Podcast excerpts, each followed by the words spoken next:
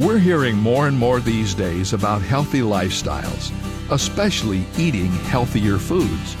But I did hear one comedian say that old people shouldn't eat healthy foods.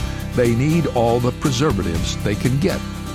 The truth is, we need all the health we can get in order to continue serving God and others.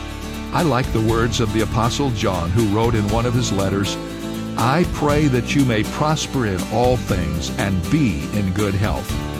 John was an elderly man when he wrote those words. The older we get, the more precious our health becomes. This is David Jeremiah encouraging you to get on the road to new life. Discover God's ways to live healthy on Route 66. Route 66, driving the word home. Log on to Route66Life.com and get your roadmap for life. Route 66. Start your journey home today.